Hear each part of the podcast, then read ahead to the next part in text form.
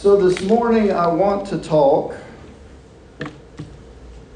about a subject that is important, but that we seldom discuss from the pulpit, at least here at First Methodist. The title of the message today is Rich Man, Poor Man. Now, I don't know why we tend to shy away as pastors from talking about money. I think it's because we don't want to give the impression to anyone who might be listening to our messages, uh, who might be listening on the live stream, that on the one time that they uh, decided to tune in, here we are talking about money. And so the conclusion is oh, every time I tune in, they're talking about money, even if it's just once a year. Money is important in the kingdom of God, but not for the reasons that we as uh, human beings find money to be important. Uh, the writer of Hebrews in chapter 13 talks about these things, but he does it in such an interesting context that, that uh, you really have to pay attention to what God is trying to say through Hebrews chapter 13. Let me just read the passage to you, and, and then we'll talk about it. Hebrews chapter 13, if you're following along, verses 1 through 8, and then I'll skip to verse 15 and 16. Let mutual love continue. Do not neglect to show hospitality to strangers, for by doing that, some have entertained angels without knowing it. Remember those who are in prison, as though you were in prison with them. Those who are being tortured, as though you yourselves were being tortured. Let marriage, now, now why does on, this being Angela my anniversary, why, why does the writer of Hebrews talk about torture and then marriage in the same paragraph? I, it boggles the mind, yet there's a purpose. Let marriage be held in honor by all, and let the marriage bed be kept undefiled. For God will judge fornicators and adulterers. Keep your lives free from the love of money, and be content with what you have for he has said, I will never leave you or forsake you. So we can say with confidence, The Lord is my helper. I will not be afraid. Who can anyone, what can anyone do to me? Remember your leaders, those who spoke the word of God to you. Consider the outcome of their way of life and imitate their faith. Jesus Christ is the same yesterday and today and forever. Through him, then, let us continually offer a sacrifice of praise to God. That is the fruit of lips that confess his name. Do not neglect to, to do good and to share what you have, for such sacrifices are pleasing to God. So, out of all those verses, I want to focus in just a little bit on a specific part of that passage from Hebrews. Um, the part that begins in verse 5 Keep your lives free from the love of money and be content with what you have, for he has said, I will never leave you or forsake you. So we can, with confidence, say, The Lord is my helper. I shall not be afraid. What can anyone do to me? See, it's interesting that the writer of Hebrews finds it important to discuss money and the concept of abandonment in the same passage. What does money have to do with abandonment? And I think as I, as I contemplate this, I think that for many people, having money is having security. Lacking money is insecurity. That makes sense from the typical worldview, doesn't it? We need money to function in this world, do we not? There's, there's nothing inherently wrong with that. Money is not bad. Money is not evil in and of itself, it's just a tool for buying the things that we need, even the things that we want. And we certainly do feel more secure when we can pay the mortgage or pay the rent or keep the lights on or put a roof over our heads or fix whatever goes wrong in our church, when we, when we can buy food and clothes, when we can pay for things to make our life easier and better, we certainly feel more secure, and money is a tool that makes those things possible. See, the problem is the problems arise when we forget where the blessing of money, of supply, of provision, when we forget where all of that comes from, and we start to depend on the money and not the one who provided it. When we start to love the money more than we love the provider, when we place our security in the almighty dollar instead of the almighty Father, that's when we find ourselves chasing the buck, seeking more and more of that stuff, money, because we aren't ever satisfied, because whatever we have is never enough. When you start chasing the almighty dollar, instead of pursuing almighty God, you tend to be less, not more, secure. No matter how much money you accumulate, the more that we emphasize the balance in our bank accounts, the less we tend to acknowledge the provider God. That's just human nature. And in turn, we begin to give less to those who are in need. When we're trying to hoard it and accumulate it, we tend to be much less generous to those who have none we tend to offer less to the needs of the church and its ministries. Not because God needs the money, but because there are people in our community who depend, believe it or not, on that $25 gift certificate to Archie's every month. It's hard to fathom. Most of us are not in that position to where that $25 has significant impact. But for some in our community, it does make the difference between a few days of hunger every month and having something in their pantry. We tend to be reluctant givers when we focus on the money and not the provider. In, instead of cheerful givers, who Scripture says God loves, we tend to be mm, miserly givers. We hand it over, but we kind of cling to it as the usher takes it from our hand. I'm poking fun, but that's, that's the attitude that people who pursue the money rather than the provider of the money tend to have about money. God says to us in Malachi 3:10, "Bring the whole tithe into the storehouse, so that there may be food in my house."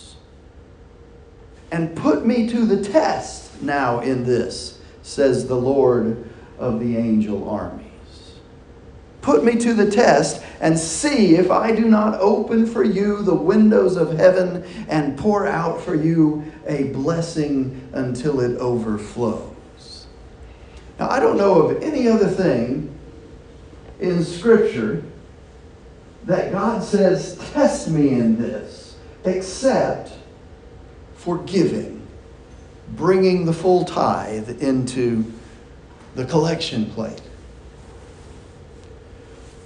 It's not because God has a big vault in heaven and he takes your money and he puts it there and just accumulates it and then like Scrooge McDuck sits there and counts it daily just to see how much he has. That's not what's going on in the kingdom of heaven. God asks us to bring the full tithe because He wants our full spiritual discipline and devotion to caring for people that have not in our community. It's a spiritual discipline. And the benefits, God says, far, far outweigh the gift when all is said and done. God says, Test me in this. Bring the full tithe and see if I do not pour out my favor on you and your family, your children, and their children. See, Jesus tells a story in the Gospel of Luke, chapter 16.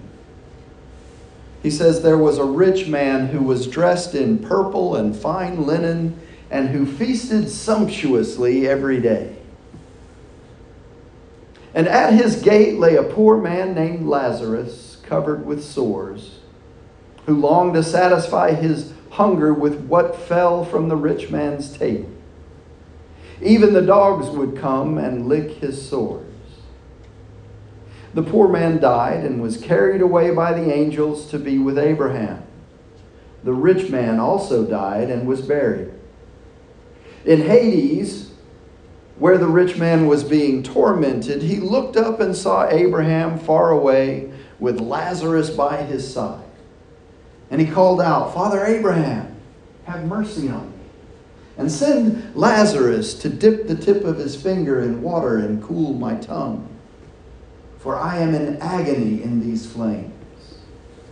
But Abraham said, Child, remember that during your lifetime you received your good things, and Lazarus, in like manner, received evil things. But now he is comforted here, and you are in agony.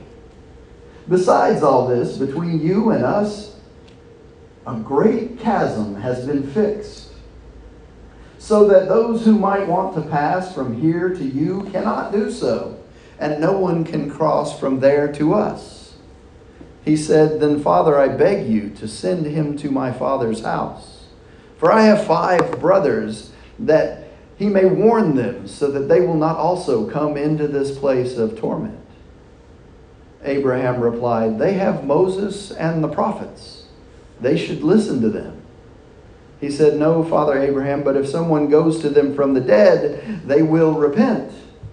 He said to them, If they do not listen to Moses and the prophets, neither will they be convinced, even if someone rises from the dead.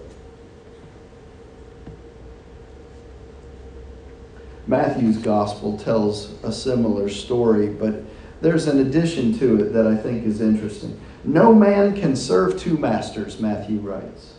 For either he will hate the one and love the other, or else he will hold true to the one and despise the other. You cannot serve God and money. You can't serve both God and money. See, Luke 16 teaches us that we can either seek the favor of man or we can seek the favor of God. Seeking the favor of man is, is temporal. Seeking the favor of God is eternal. Matthew 6 teaches us that we can't serve two masters. And more and more these days, as individuals, as congregations, as ministries, we have to make choices as to whose favor we will seek and whom we will serve. We've got a good track record here of always choosing the word and will of God. My prayer is that we will continue to do so. Because every day, as a congregation and as individuals, we will face choices as to whom we will serve. Every day, God renews His promise to walk with us, to never forsake us, to never abandon us, if we will choose to stand for righteousness. Let me say that again. Every day, God renews His promise to walk with us, to never forsake us, to never abandon us, if we will choose to stand for righteousness. See, it's conditional.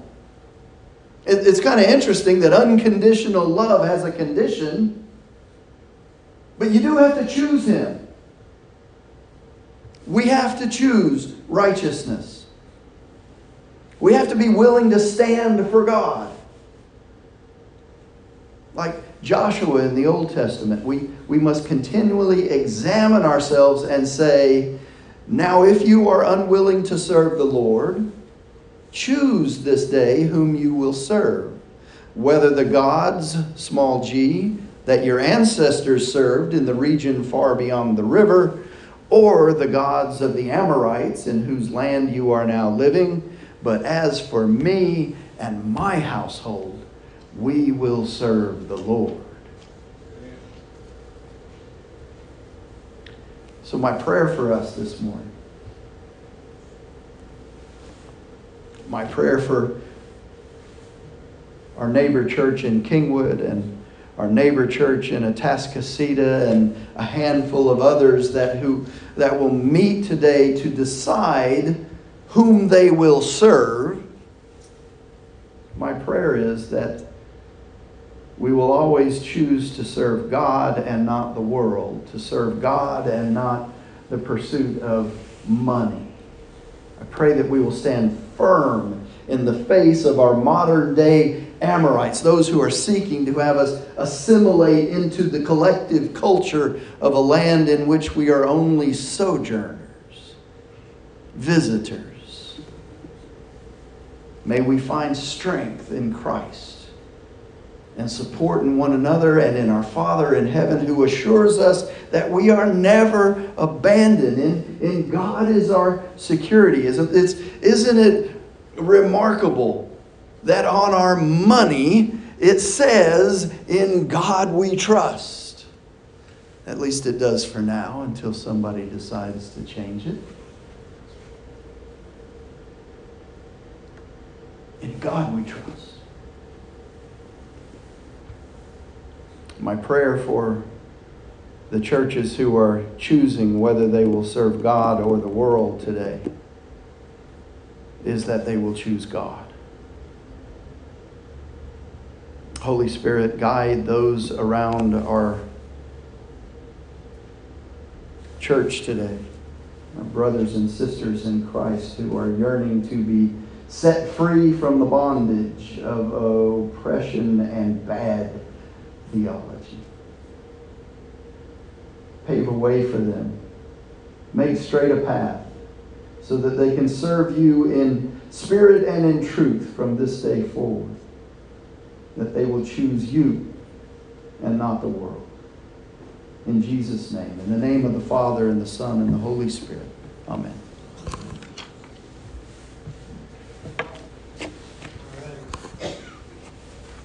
Our final hymn this morning, You Are My All in All. Let's go ahead and stand, please.